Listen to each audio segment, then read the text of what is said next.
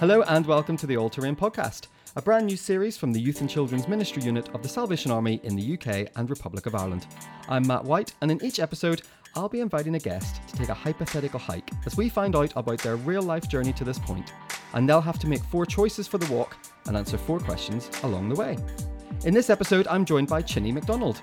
Chine is the media and PR lead for Christian Aid. She's a regular contributor to Thought for the Day on BBC Radio 4 and is the author of Am I Beautiful, a book exploring body image among Christian women. As well as this, she's a trustee of Greenbelt and sits on the boards of the Church and Media Network, Christians Against Poverty, and the Sophia Network. Is that all right, first and foremost? That is all right. Is it all correct? Yeah. That's the first time it's ever happened. Sometimes I just make stuff up and put it in there just to see if people are even listening. Um, Chine, you're obviously incredibly busy and you do a lot of incredible work. What about outside of work? What does your life look like? Life is currently extremely busy, both at work and at home. So I have a, a toddler who's nearly two, Wow. um, a little boy, uh, and I'm married to Mark, and we live in southeast London. Okay. And we go to a church in southeast London called the Bear Church, which is pretty cool. B A R. B- E A R. As in a er. Yeah, as an er. No one can see it, but I did the arm and everything there. I did the whole er. um, yeah, because they used to meet at the Brown Bear pub many like about 30. Oh, I love that they kept the name. Yeah, but it's a cool church. It now means Bible, well, they've kind of retrospectively Yeah, made it mean yeah. Bible, everyone, adoration, relationships. Nice. Yeah, that's what we're about. Mm. Um, so yeah, busy there. Is your Um, kids' ministry called the Cubs? I think it is called Bear Cubs. Yeah, see, I love it. I love We've got the kind of it. parents and toddlers groups Okay, um, for okay. people who aren't at the church. They're just Okay. called Bear Cubs. I feel like you could just take that so far. You must have yoga there, do you? Yoga bear. yeah, you do.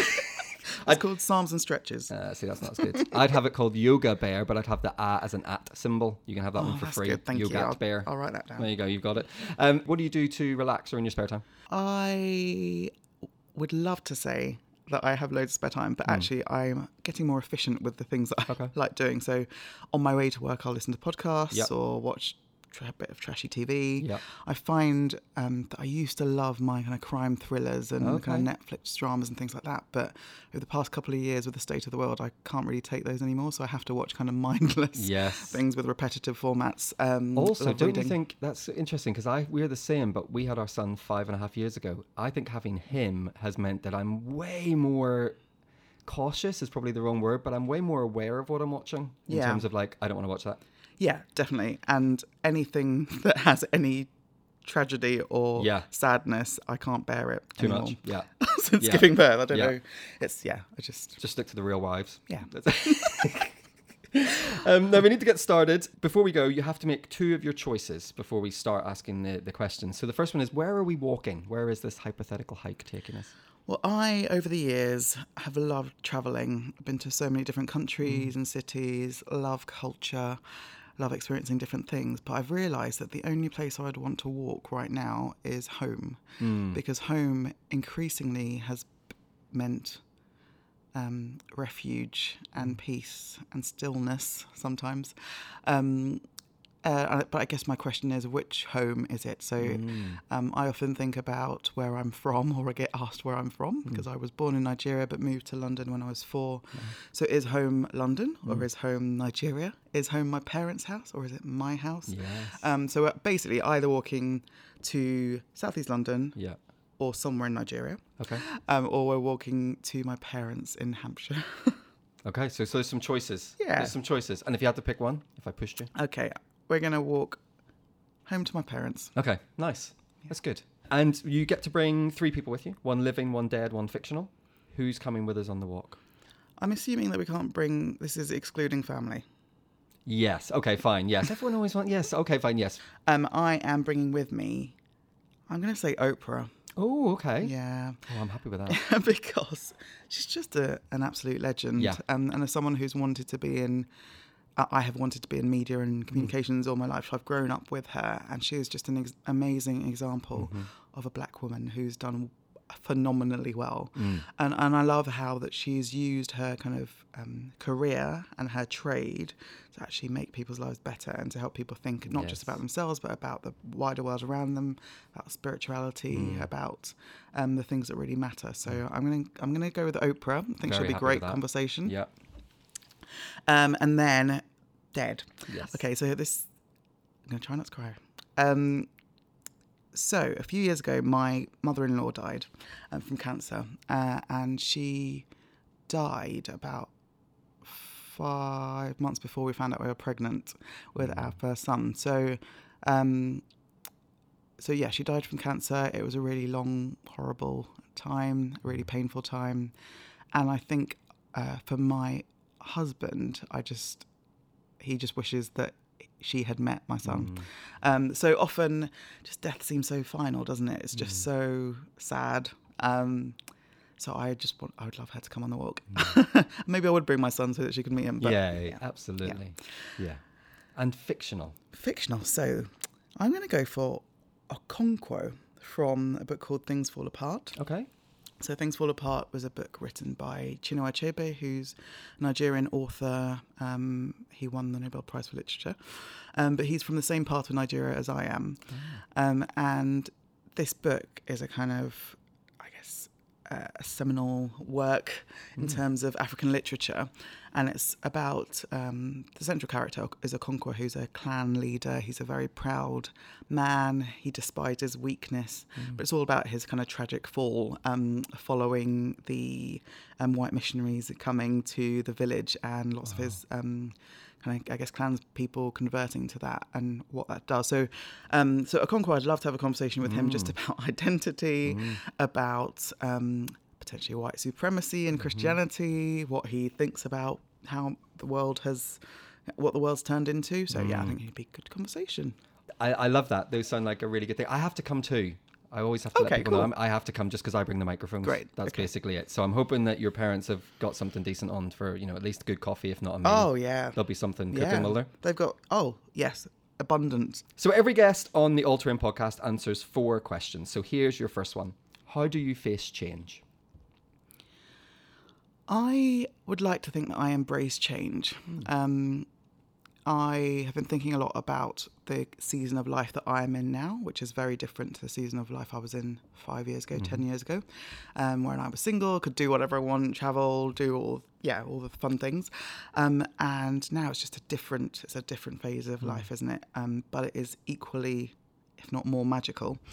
Um, I've been thinking about Ecclesiastic, Ecclesiastes three as well you know that kind of famous passage around to everything there's a season a time to mourn a time to reap all those kinds of things time to dance. Um, so i embrace it because looking back on the changes that have happened in my life over 35 years um, i feel like they've often turned out for good even though they might be a bit uncomfortable. Um, in the actual process i always am able to look back and know that it was the right change at the right time So you talked a little bit about um, moving here to London when you were four.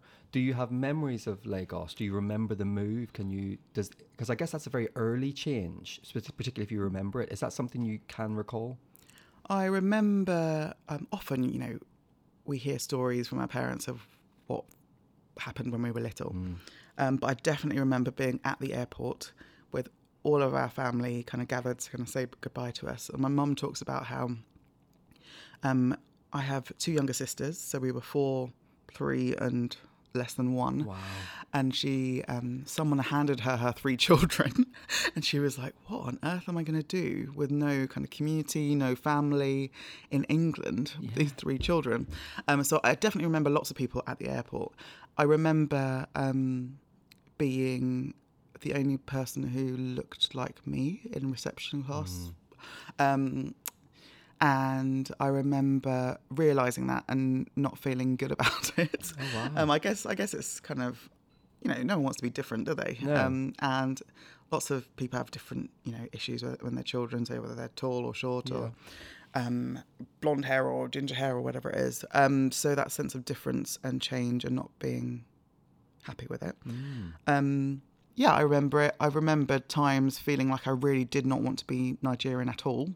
I didn't want to kind of associate with it, so I did my utmost to kind of be as British as possible. It's So not- how would that have manifested? What would you have done to try and be more British and less Nigerian? What Yeah, like? so at school, um, I would try not to conform to stereotypes of like, you know, being late or um, eating Nigerian food as packed lunch, so I just you know eat British food. Okay. Um, and my parents, you know, were quite good at straddling the two cultures. Yeah. Quite good.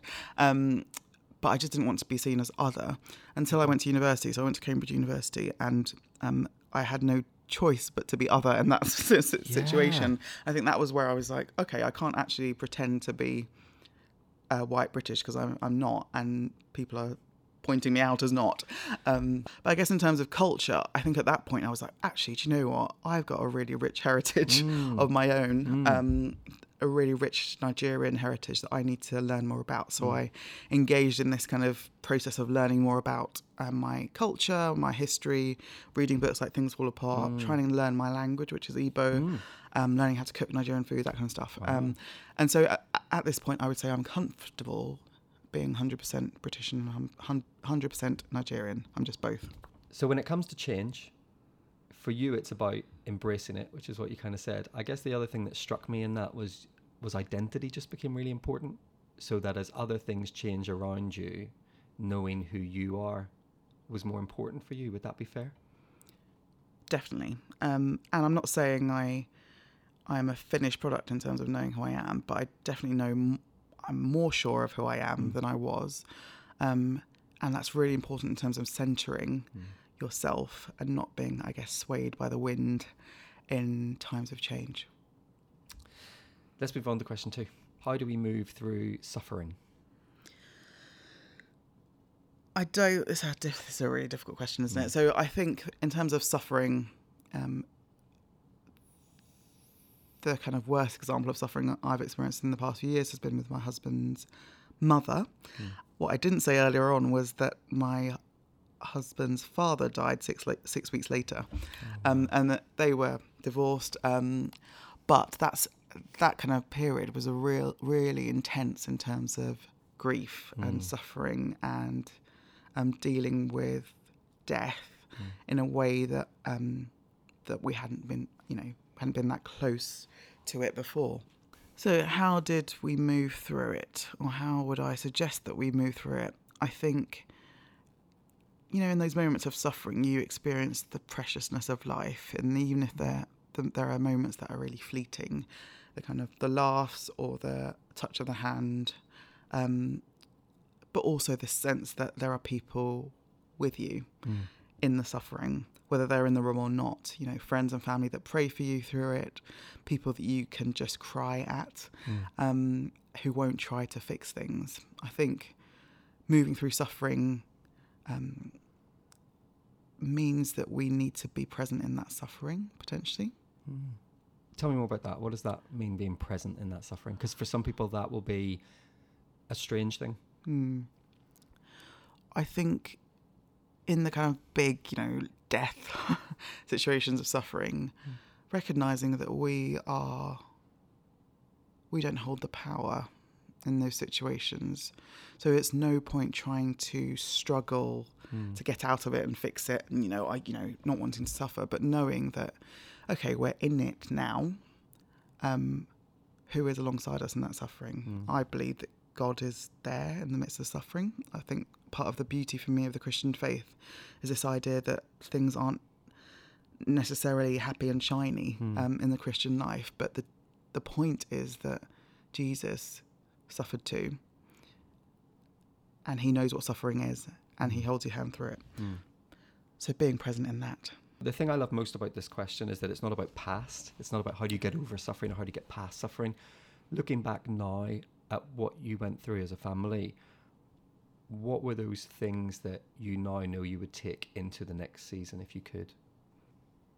I think in moving through suffering, I would cling to those um, around me um, that I love, um, or who love me, or who give me that kind of freedom to be able to suffer.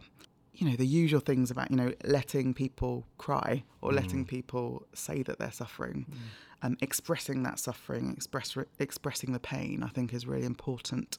I think also knowing that God is there in the suffering. Feels really trite to say to mm. say that, um, but it helps. I mean, I don't think there's anything else that helps in that situation, but but knowing that God's there. Thank you. Okay, so it's time to face another one of your choices. So, uh, occasionally, conversation might dry up. Uh, what would we be listening to? What's on your playlist? I could be really honest and just say, take that greatest hits. Boom. Answer taken. I I'm was- happy. This walk's got even better. You've brought amazing people. We're going somewhere where I'm getting fed, and we're listening to Take That All the Way. I've just realised though that Oprah, quote for them things all fall apart. and My mother-in-law are not going to love take that greatest hits, so I've got Okay. to be. So I'm thinking something that that might be a bit more universal, which is more like um, a Motown compilation album. Okay. And I love Motown music because it tells you know all the kind of phases of life. You know, Yeah. from falling in love to heartbreak, Yeah. um, to civil rights. Yes. Love it. So, back to the questions. Uh, the third one is this How do we receive joy? It's really hard to receive joy in. Well, I find it hard to receive joy or notice joy in the kind of busyness of life. Um, there are lots of distractions, or there's often the, the next thing that we want to move on to. Um, so, how do we receive joy? I think that it's um, in practicing um, mindfulness and the kind of noticing the simple pleasures often. So focusing on the the small joys as well as the big joys, um, but just noticing them is, is the thing that I mm. that, that I have an issue with with because there's just so much going on. Mm. So, what brings you joy? What brings me joy is, I guess, connection Okay. from people that I love. Like, so my mm. my greatest joy is cooking a big meal and having lots of people around the table. Mm-hmm. That is perfection to me, um, because there's community and a sense of connectedness uh, and seeing each other. There are the daily joys of my of having a toddler and seeing him grow and say words um, and do ridiculously weird things that are hilarious. Um, and that's kind of a, a daily joy, just like looking looking at him as a joy. Um, so there's that. But I think my kind of deepest joy is in connection with other people. So, when you're busy, how do you maintain connection within that? How do you ensure that that thing that brings you joy stays? It's interesting because it can become that connect, that seeking connectedness can also become a drain. Mm-hmm. And I think often in trying to seek connectedness and trying to bring people around my literally around my table, mm. um, there is the stress that leading up to that of cooking, of getting people over, tidying up. But there is always a moment when I've sat down, mm. when everyone's eating and talking, the joy comes. Hmm. Because I guess once you know that something brings you joy, it can be really easy to add that to the to do list. Yeah. I love spending time with people, therefore, I have to spend time with people three times a week. And if I don't do that, I've, I've failed. Yeah. Knowing, yeah, I guess that is one of my biggest issues is is just trying to yeah, I've got a long to-do list all the time. I bullet journal. I am like, well, I've got to buy these things for this. You know, these people are coming around on Saturday, Yeah. etc. And it, I, it is stressful. Um, but I also know, I I would do it just for that moment of joy. Um, when I've sat down and done all the stuff, even if it's like a minute. Yeah. Um, and it might be stressful leading up to that joy, but I know I'll get it. So work right now, you, you work a lot in the media for both Christian Aid and also outside of that, you, you're a voice in the media. How important is it for you to bring joy in what you do in those spaces? It is really important to me. I just feel incredibly lucky to be able to have a voice um, in a world that is chaotic and in a world where people are feeling deep sadness or fear or anxiety. Um, in doing Thought for the Day in particular, when I first got the call to do it, I was like, "Are you joking? This is I'm a child. I can't do this." Um, um, but actually, looking back at my career and the things that I've learned, you know, studying theology as well as communications, um, and knowing um, or writing down a few years ago that I felt that my mission or my unique calling was to communicate the good news of Jesus Christ in an accessible way to a world that doesn't understand it. I was like, well, Thought for the Day is a pretty good way to do that.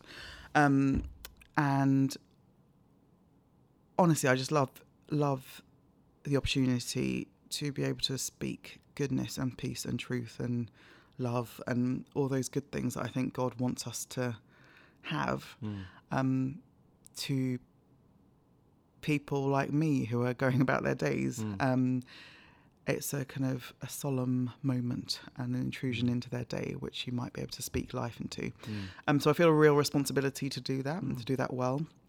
Um, I am always surprised when I think that the scripts that I've written or whatever I've said are a bit rubbish, um, and people respond Mm. and they can have kind of direct access to you because it's the social media or they can email you. Um, and I love that it does connect with people. Mm. So I do think that there's definitely a God thing in there. Mm. So, for you, whether it's connecting people around the table or whether it's connecting the good news of Jesus to someone who just happens to be in the car on the way to work or on the way to the station, whatever it is, joy seems to be found in that word connection. Would would you say that's that's a word that speaks broadly over your life? Yes. Um, and I've probably only just discovered that uh, today. Um, yes, connection with, you know, whether it's me and my husband, our family, bringing two families together. Um, I immediately kind of walk into a room and see connections or see who can I can introduce to who or include people who I think are on the sidelines or feeling excluded, and that's like my it makes me feel anxious that people feel, feel like they're left out. Um, but also, yeah, connecting normal people, normal busy people with their own lives, to a sense of the numinous of the sacred of God. Hmm. Yes. I think that could bring a lot of people joy. Like that. So you've got one more choice and one more question. We're going to do the choice first. So we need some snacks. What would be in the snack bag? Well, we will have a uh, an eclectic mix Oh, of okay. international right, I'm ready. foods I'm ready. that reflect, um, I guess, different parts of my identity and my life, but also things I like eating. So I don't know how we will package these things up, but I'm thinking Yorkshire puddings, Yes, I'm in. But um, with some jollof rice. Do you know what jollof rice is? Yes. do I Oh, know- yeah. yes. Okay, well, jollof rice is my favourite food in the world. I could eat it every day. It is a. There's a debate about where it actually comes from, but obviously it does come from Nigeria, and jollof rice is the best. Absolutely. You heard it here first. Um, but it is a rice cooked in basically tomatoes, onions, garlic. It's absolutely delicious. Um, and then we'll have some Asian spiced salmon. oh, okay. Yeah, because that's my other great love. Oh, okay. salmon generally, I I could love eat. salmon. I could just eat salmon every day. Salmon and jollof rice. Could live on that. Oh, yeah. I think I could live on that. Yeah, but with Asian Asian spices. Yeah. Yeah. Very nice. It's a bit dry. I haven't got any sauce. But um no, we could do with. I mean, you don't want gravy on that, do you? Not. No. Do with something though. a spicy gravy. A spicy gravy. Dream. That I mean, this is the best snack bag we've had so far. For anyone listening who knows they're coming on the show, the bar is now set. That's what we expect. None of this pot of nuts and a blueberry, right? We want proper food. Uh, I love that. I um. Food is obviously something that um, in Nigerian culture is really important. You talked about learning to cook when you were at Cambridge, which is interesting because I suppose at the point at which you move away from your parents, you then start to try and rediscover this thing that you probably could have learned at home quite easily. Yes. Um, I remember actually going to Nigeria some, you know, about 10 years ago and sitting with my grandmother in her kitchen um, while she taught me how to make okra soup, which is um, a Nigerian thing. Um, but just, it took hours and hours and she kept falling asleep, asleep on the side. but there was a real sense of, you know, the handing down, of, Yes. you know, from generations Yes. before. None of these recipes are written down. Well, No. you might be able to find them, but then they won't be the proper ones. Yeah. Um, and just that sense of imparting knowledge, of feeling part of something much bigger than myself, um, that I could then take away forever um, and teach to my husband and son maybe one day, Mm. but I haven't yet. Yeah, I think that's really, I think that's really helpful. Again, it's about, it's about uh, all of this, all of these things always tie together, but that connection and identity. That actually, by sitting with your grandmother, you're both connecting to her and to your heritage, and also who you are. Yeah, I think that's really interesting how food has has been part of that for you. Yeah. So, one final question: How do we mature in service? As someone who um, I find it very difficult to say no to people, and I find that I serve and serve and serve and serve others. Mm. Sometimes in seeking affirmation, sometimes in seeking recognition, but often in just wanting to do good. Um, however, I think in terms of maturing in service, it's about recognizing what is our unique calling, what are we uniquely Mm. called to serve it in, in which areas, and being, you know, comfortable in that, in pushing forward in that, and potentially therefore saying no to other Mm. um, pressures to serve in different ways. Um, also, part of the maturity element, I think, is in being knowing that we would serve others or serve God, even if no one ever said well done or thanked us for it. Mm. Um, I've been thinking uh, recently about there's a woman called Jessie Craigen. Have you ever heard of her? No. Well, you've never heard of her, but have you heard of Millicent Fawcett? Yes. So Millicent Fawcett um, was, you know, part of the suffragette Yeah. movement. Um, you know, there's statues of there's a statue of her in London. She's very much been, you know, one of those names that has been recognised. But there's also a woman called Jessie Craigen who lived at the same time, who was doing the same stuff. Um, but she, I guess, didn't fit the mould of, um, I guess, someone who should be celebrated. So she was like short and a bit like stout, and but she was very much, you know, did as much as Millie, Miss Millicent Fawcett did. And I think about her, and I think about the fact that no statue has ever been made of her, and no one knows who she is. Mm. And would I do good or serve others or fight for the cause, even if no one ever said or recognised that I'd done it? And I think if I were to do that, that would be a sign of maturity in service. that points towards a question of humility, I guess, in terms of as we, if our serving is all of others, how important is it then that the others recognize the serving? Uh, in your work here, I guess at Christian Aid, a lot of what you do is is is that this organization serves others. It makes life better. It uh, what is it? We believe in life before death. Did I just read Yeah. on the way in? Yeah. Like it's all about that. It's a how how for you in your work do you see that lived out? That kind of serving and helping of others. It's it's a hard one because the international development um, sector, we are very much about helping others, but we want people to know that we're helping others so that they can give us money to, more money so that we can help others. Um, Mm. But we've been challenged recently. Someone from the UN, um, the Deputy Secretary General of the UN, came to Christian Aid a few months ago, and her question to us was, "What is your exit strategy? Oh, Um, what you know? What? How are you working towards not being there, yeah. um, and therefore at some point not being, not getting the rec- recognition, but handing over the power in full Yes. to the people that you're trying to serve?" Yes. Um, so that that was an interesting challenge for me and um, for us, I think, as Christian Aid, in realizing the ultimate goal of all that we do is so that Mm. other people can stand um, in the dignity and equality, equality and justice that they deserve as much as we do Without you. without us. Yeah.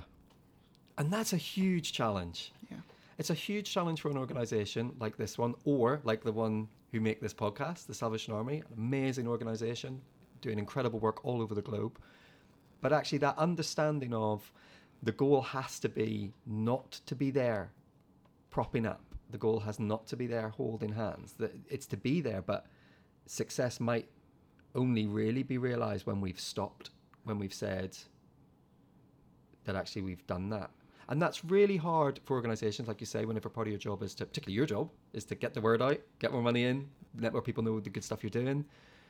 But I think even as individuals, that's a really hard thing to understand. That desire to be needed. You, you've talked already a number of times, very honestly, about affirmation. Something I absolutely think anyone who puts themselves out there in any way, whether we like it or not, we all like to be told "good job," even if we know it's not good for us. Um, there's something about understanding that the the true maturity, like you talked about, maybe comes in recognizing that it's not all about us. I read a beautiful book last year. I don't know if you've read it, um, uh, "The Humility of God" by Ilia Delio. No? It's absolutely stunning. And um, it says this Those who are filled up with themselves have no room or time for a humble God. They are so preoccupied with themselves, their ideas, their greatness, their wealth and status, they cannot see beyond their noses. That was like, oh, yeah. Like, if I think about who I have been and even when I was doing good stuff, just knowing that it sort of was always about me. I guess that next stage of maturing is going to be really interesting. Yeah. What are you putting in place, or what have you put in place to allow you to go from maybe something similar of affirmation needing to be noticed and and recognized to you talked about maturing. What what are you doing? What have you put around you to to make that a reality?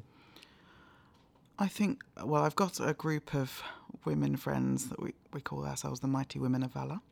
Uh, there's a few of us, about It's a humble name. Very humble.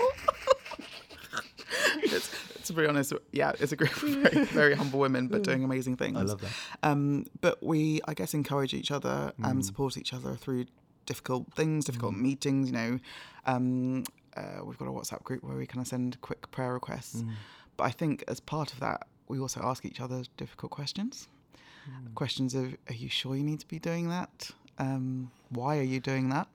Um, and that's been really helpful for me in reflecting back on my and hearing what I'm doing, Mm. reflected back on myself, and knowing the the freedom that sometimes comes with saying no or saying I can't do this. I'm sorry, but here's another person who might be able to, um, and really being sure of what I have uniquely been called to do, which is not everything.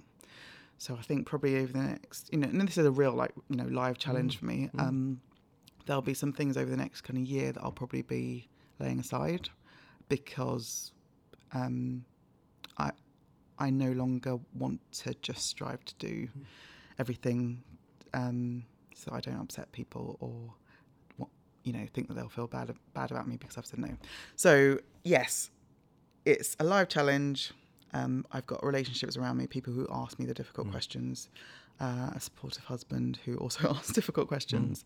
Um, yeah, I, but I think it is in recognizing that um, that it's not about us really, and we see throughout the New Testament, um, you know, the early, uh, the disciples, the early church fathers who were absolutely committed to laying themselves down um, for the sake of the gospel. Um, so that is a challenge for me. So for you, that group of people, and also then that kind of in yourself, that kind of recognition of knowing that you might have to say no. Yeah, and practicing it. Yes. Yeah, getting it beyond the theory. And also, I think I might start saying this to myself I'm not good at everything. I'm actually not good at everything Yeah. as much as I might think that I am or try to. Actually, there's other people who are better than me at this. Yeah. Um, why don't you ask them? Yeah. Every now and again, just to remind myself of that, I try any sport. Sometimes if I get to that point where I'm getting a little bit just ahead of myself, I just go and try and play like a game of badminton and remind myself I am definitely not good at everything. That's a strong reminder for me. Um, that's it for this episode. I want to say a huge thanks again uh, to Chine McDonald. Uh, where can people find you? So obviously you've written the book, you're on social media. Yep, um, at Chine McDonald on Twitter is the best way to Great. find me. Uh, but please look out for Christian Aid as well. Yes, yeah, absolutely, and, and support the work that you guys are doing. Uh, and obviously, your book is still available. Yes, Am I Beautiful? Um, you can find it on uh, lots of Christian online retailers. And also, if you go onto the podcast app, wherever you're listening to this, or wherever you're finding your podcast, if you just put in uh, Chine's name, you'll also find some of your thought for the days, and also some other appearances. You did a brilliant episode of the Sacred podcast, which is one of my absolute favourites, which um, was was really really great. So I'd encourage people to go and listen, and and uh, if they want to get in touch, they can do that. Uh, I'll be back next time with another guest who'll be facing the four choices, answering the four questions, and sharing their wisdom learned along the way on the All Terrain podcast.